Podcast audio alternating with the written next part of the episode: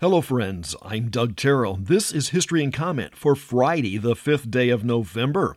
Charles Chauncy is baptized on this day in 1592.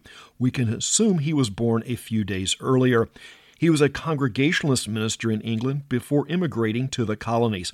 Chauncy was outspoken in his belief that baptism should be by immersion.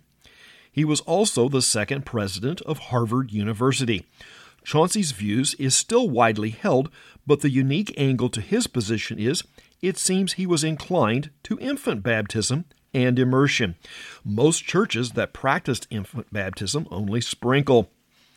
This is Guy Fawkes Day, or it is actually celebrated at night in Britain. In 1608, a group was stockpiling gunpowder in an attempt to blow up the House of Lords.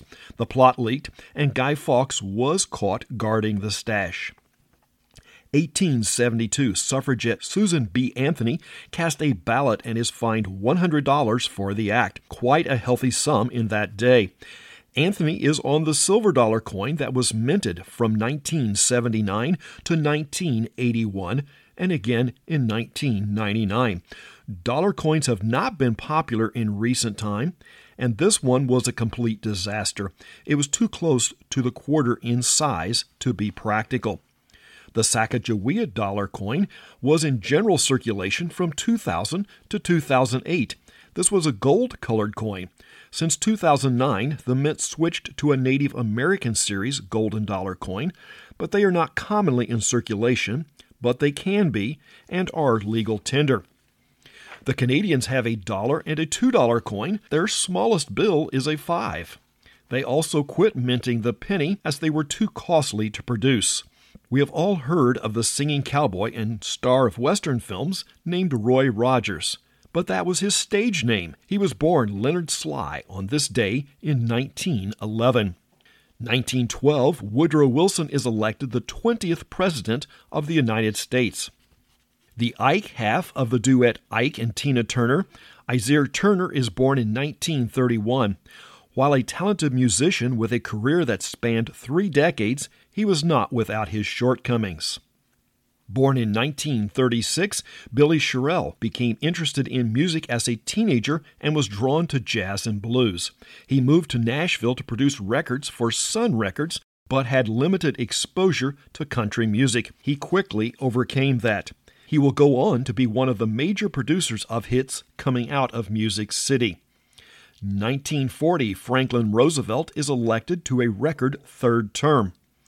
Art Garfunkel is 80 today. It seems the magic he and Paul Simon shared was only in the music they performed and not on any personal level, and the riffs were deep.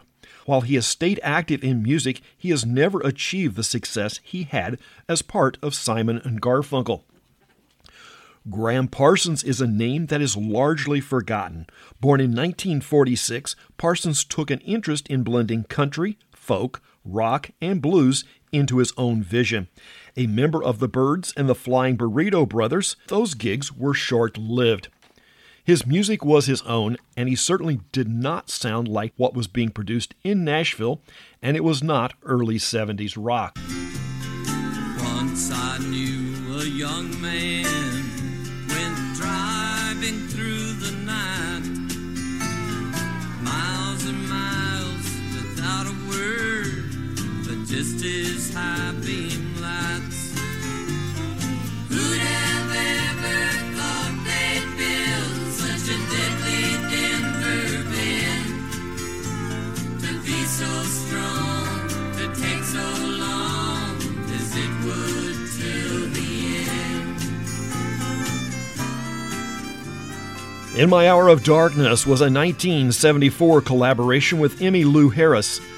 Unfortunately, by this time his health was failing from drug use, and he died of an overdose two years later at the age of 28. Peter Blair Dennis Bernard Noone is 74 today. Part of the British invasion, he is better known as Herman of Herman and the Hermits. 1968, Richard Nixon is elected to his first term at the height of the Vietnam War.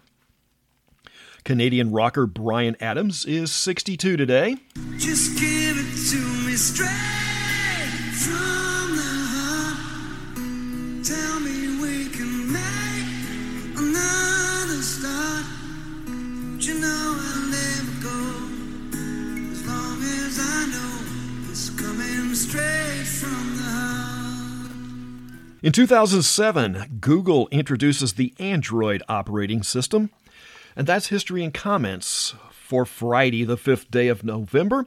I'm Doug Terrell. Go enjoy your weekend and do something worth remembering.